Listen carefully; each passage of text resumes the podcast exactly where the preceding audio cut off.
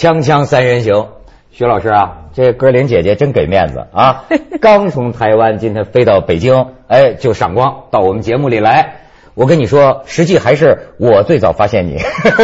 我一看就是说，呃，咱们早就请过他上过我们这个《锵锵三人行》节目嘛。嗯。到后来，陈凯歌导演才想起请你编梅兰芳嘛。编编剧是零六年哦开始了。还得说陈凯歌导演有先见之明 啊。但是我一看说你编剧啊，哎，我就觉得这个梅兰芳啊，肯定值得一看。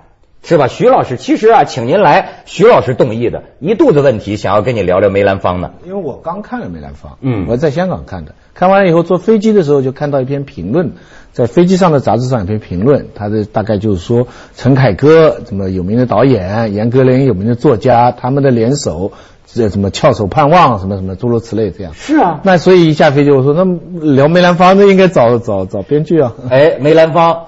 呃，你你方便谈，比如作为编剧，你自己看到这个成片之后，你的感觉吗？呃，当然，我每次看我自己的东西变成画面了，变成电影了，我都是呃，就是觉得是非常呃吃惊的，而且基本上就是全呃这个全身心投入的去看，嗯，该哭的时候我也跟那个观众一块哭啊，所以呢，这个。这个作品出来也是，反正是让我自啊，我我完全对对对，我自己非常非常感动。你看，现在我发现大导演呢都爱找咱们歌玲姐姐。听说张艺谋正在筹拍什么《金陵十三钗》，是吧？十三钗，《金陵十三钗》也是找你编剧，对吗？他的很多作家羡慕他。第一呢，前一个阶段呢，他的小说呢老在台湾得大奖。奖金都很高，对不对？现在呢，他的小说呢，老有名导演来改编，嗯，所以这个你怎么成功转型啊？这个真是我 没转型，我还该我该干什么还干什么，我还在家写小说呢。但是在这个华丽转身，他们因为是他编剧啊，所以这个里边的这个梅兰芳里边的对白，我就很注意。我觉得有的这他说的这个话呀。耐琢磨，比如说最典型的，我也双泪流啊，说什么婉华别怕，我走了 我就流眼泪了啊，这是这个，但是啊，我有一个问题，就是说关于齐如山，嗯，这个电影里边这个，我周围好多朋友也也跟我谈，就说这个齐如山这么写他啊，是应该是有根据的吧？呃，这实际上，嗯，他是我们是。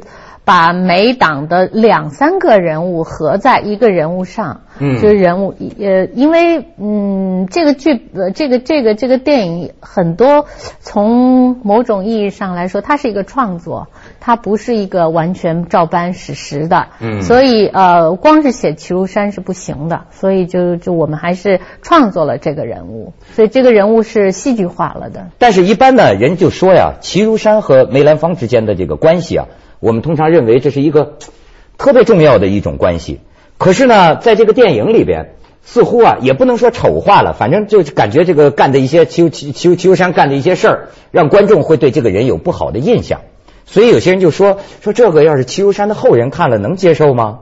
考虑不考虑这问题？所以啊，就不是他他，我们就不能说他是齐如山，因为他本身也不是齐齐如山，因为因为在呃呃呃这个我们写他走火入魔，对对梅派的京剧改革的，对梅兰芳这这个这个艺术和这个艺术现象，对吧的那种走走火入魔的那个那个状况哈，那是一个戏剧化的。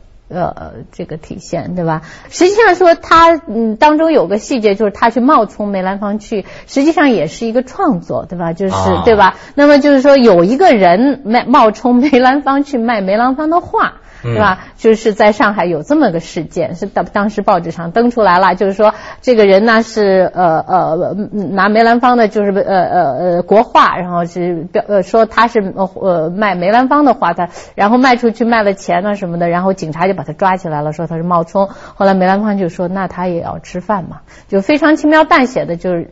根本没跟那个人计较，就是就从这件事情上，我们也是看到梅先生这种非常大度、非常呃嗯非常善良的这么一个人，嗯，所以所以我觉得哦，有人冒充他的话，后来就想把这样一个情节怎么用上去。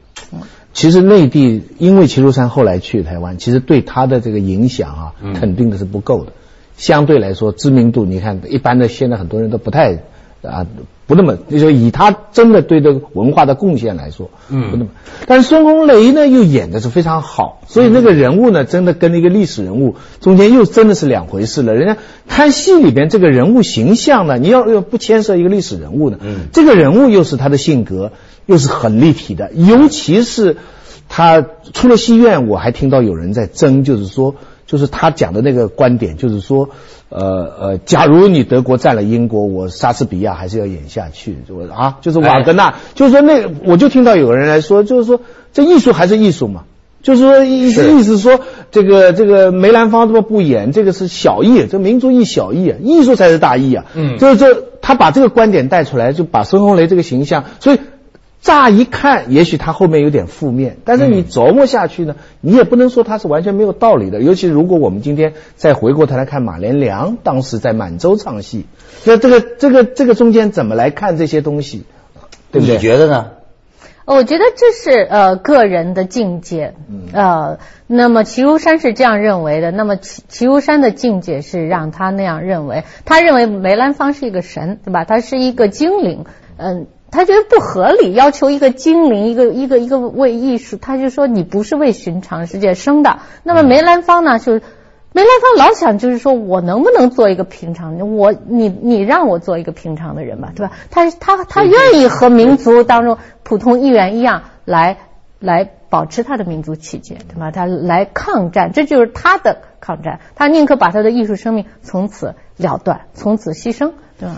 对，所以就是让人觉得啊，让梅兰芳这个人让咱们这个感慨良多。我就觉得这样一个，就是说方方面面都照顾得到，都要堪称完美的一个人，乃至于民族气节都不能亏，是吧？听说不是有一次吗？他这跟就建国后了，坐飞机在经过台湾上空，你知道吗？当时可能飞机是出点事儿震动，梅兰芳就拉着他身边孩子手，跟身边人说说这这下我就殉了。你用他这个词儿，殉国的殉，你说明他心里这个东西啊。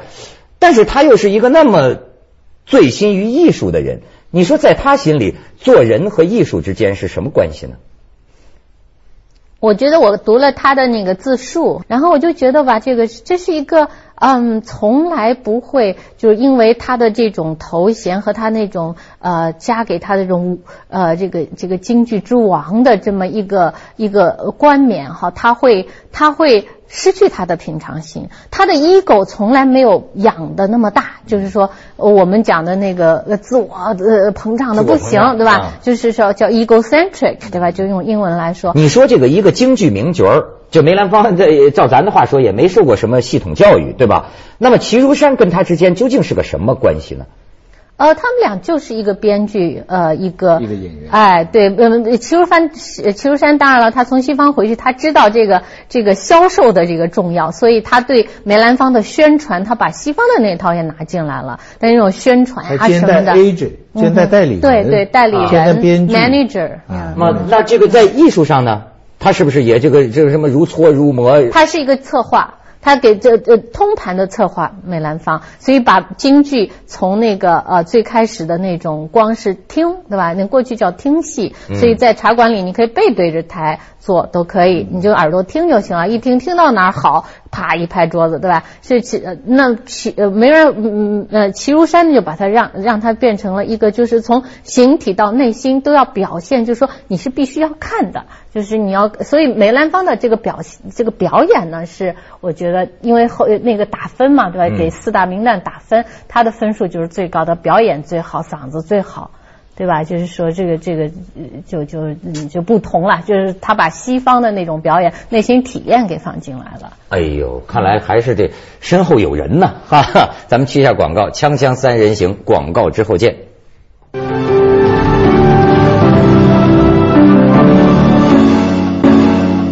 现在你看，像我那发型师就说呀，说这个看梅兰芳这电影，呃，也很多人都这么讲，说是前边那节儿。就是黎明、章子怡出场之前好，说那个味儿正，那个味儿足啊。但是后边一节呢，他就觉得差一些。为什么找黎明呢？为什么找黎明啊？票房的原因？呃，也不是，最开始有几个那个候选人，然后好像我记得凯哥他把黎明办好了妆以后，黎明也是一个当当当时也是一个，然后他就来了以后呢，我办上了，办上了又照了相，然后凯哥说：“你看这是谁？”我一看，我说：“哟。”这是谁呀？挺漂亮的啊。嗯。他说：“你看是不是把你惊着了吧？”他说：“也把我惊着了。”嗯。都说很漂亮，哎，扮相很漂亮，那扮成女装非常漂亮。啊。可是以我这个观众的角度来讲，这个戏啊，就是从他一出场以后，我就怎么也不能，就是周围的人真是好。那那那十三燕那老头啊，那演的真好。还有那另外那个叫什么？我名字叫不出来那个。另外那个男的配角，菲儿呀，啊，也也好，就是反正，总之就是黎明的戏就是，嗯，还还难能可贵了啊，难能可贵。我这这这这，我这我也理解，这个现在的文化工业，这个要投资，要要找到哪些名角，对不对？这些都是很重要。但是我是纯粹是从一个看电影的一个观众的角度来讲，实际上梅兰芳平时他是一个。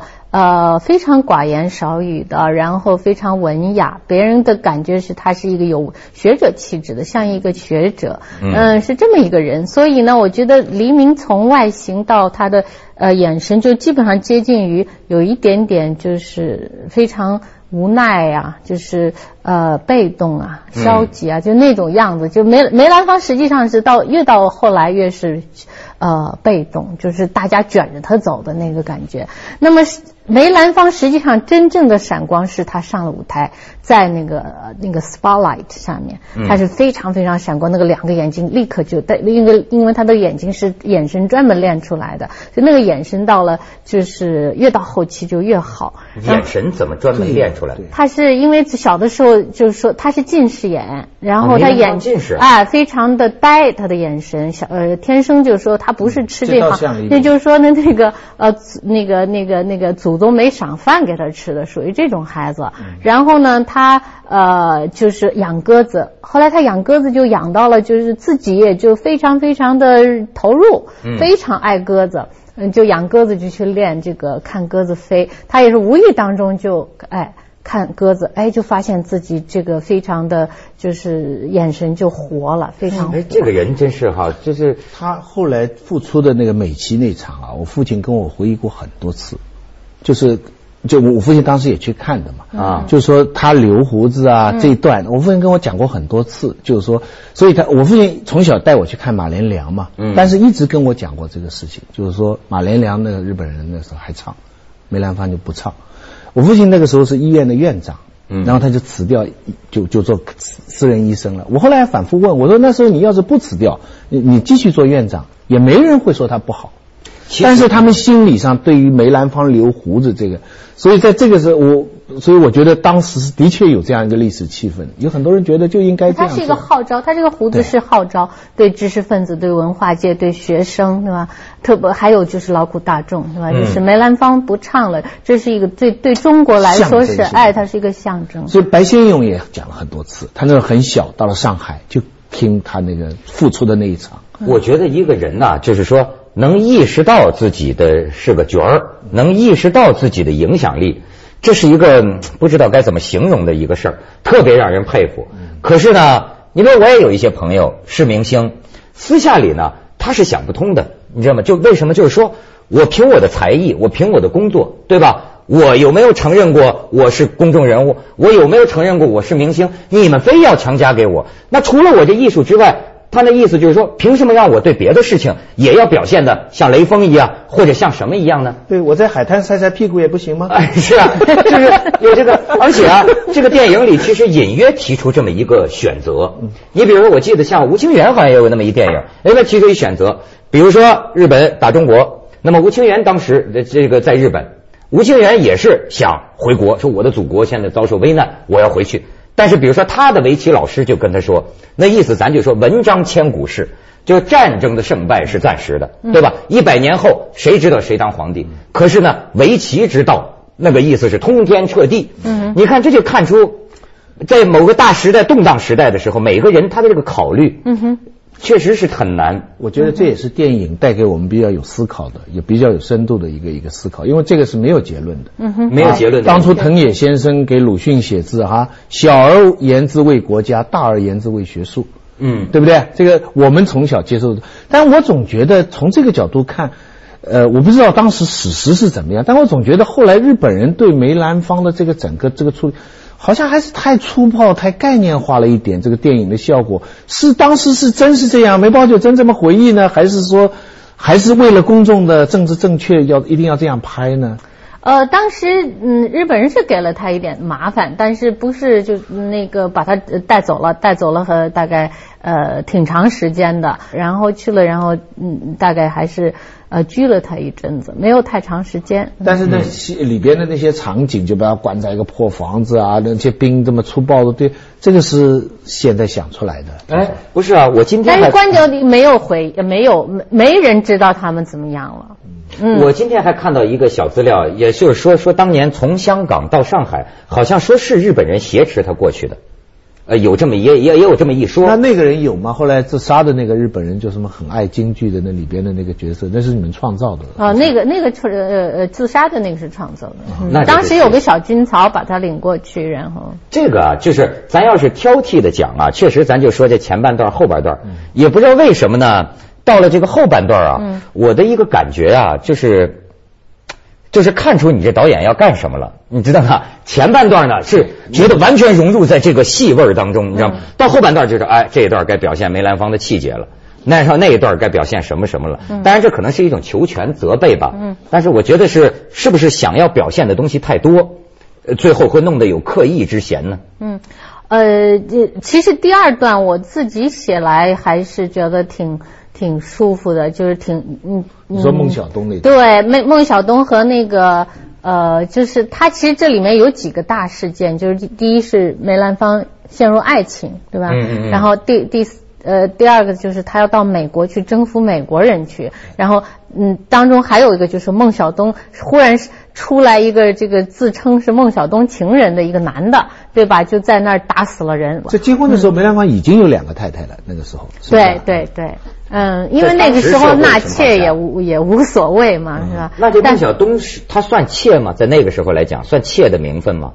嗯，当时是这样子的，那个齐如山去游说了孟小冬的家家里人，就是说，呃，那个小东过去呢是要做大的，然后呢，就孟小冬家里的人呢也就同就很高兴了，是这样的。所以其实我们在写的时候也有一个。就是这两个人，你看怎么那么奇怪啊？一个是演生虚声的，对吧？呃，唱虚声的人是一个非常呃下来是个很很很像个女学生一样的一个很清丽的一个女孩子，很年轻。她那些照片我们都看起来就是就是非常脱俗的一个女孩子，也，很漂亮。就是后来嫁给杜月笙了嘛？杜月笙，嗯。杜杜月笙一直很迷恋他的，嗯，然后，嗯，那么梅兰芳呢，又是这样一个美男子，是吧？但是他又是唱呃旦角的，所以这两个人台下呢，就变成了另外一个相反的。那么现在的现在这样的规模，就是你想把这种一点点那种感觉写进去，你一定要给他篇幅，对吧？嗯，对对，对吧？就是中国人很善于中国文化里很善于玩这个阴阳的那个，对吧？倒错过来。拧拧对吧？拧拧巴过去的那个那那一套是很有意思的，对吧？怎么在舞台上，那你下面的人必是被他扮扮的这个形象挑逗了呢，还是被他实际上原原本？的这个性别挑逗了呢，对吧？就台底下为什么那么激动呢？对吧？为这两个人在台那个搭搭档演戏，这个暧昧啊，它奥妙无穷，对，很有意思。这两个明星他也要学一点这个唱戏的这些东西，是吧？那也不容易。对对对，对，所以我就觉得这导演呢，有时候也是没办法。我就记得看一个，就是意大利一个，好像叫费里尼嘛，嗯，他这个自传，他就讲他的这个心情啊，他的能到什么？就说他呀。他的电影啊，他不的就有一次他拒绝去电影院看，为什么？他说电影院演的那个是按照这个发行公司的要求剪成了一小时四十五分钟或者两个小时。他说我心中的电影是三个小时的，嗯，我就认我这个，所以我不要去看那个被迫剪短了的东西。所以你看他有时候表达和篇幅啊，确实有矛盾。咱们去一下广告，锵锵三人行，广告之后见。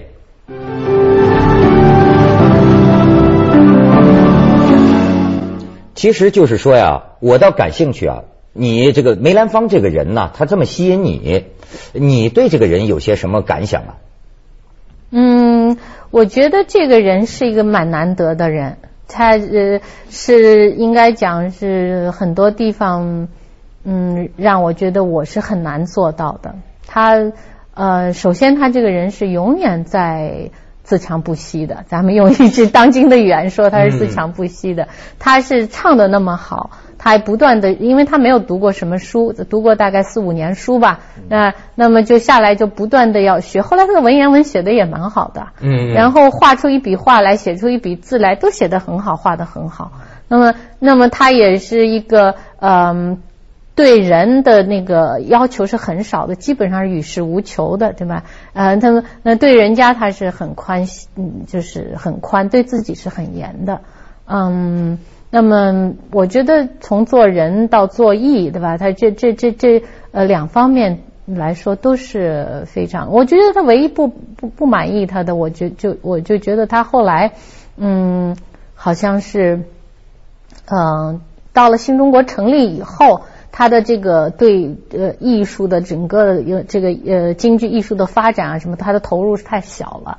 然后很多时候他去亲自亲临去去去去去慰问演出啊什么。实际上那个时候他已经呃不不再是那样的一个身份了。嗯，也变成一个符号了，他也是最重要的统战对象，对不对？所以我就觉得像梅兰芳呢，你说他这个呃他这样一个人，他这辈子啊，我就总觉得他会不会觉得自己活得太累了？他到底是过得比较舒服，算是这一辈子觉得平平安过去了，还是个什么感觉呢？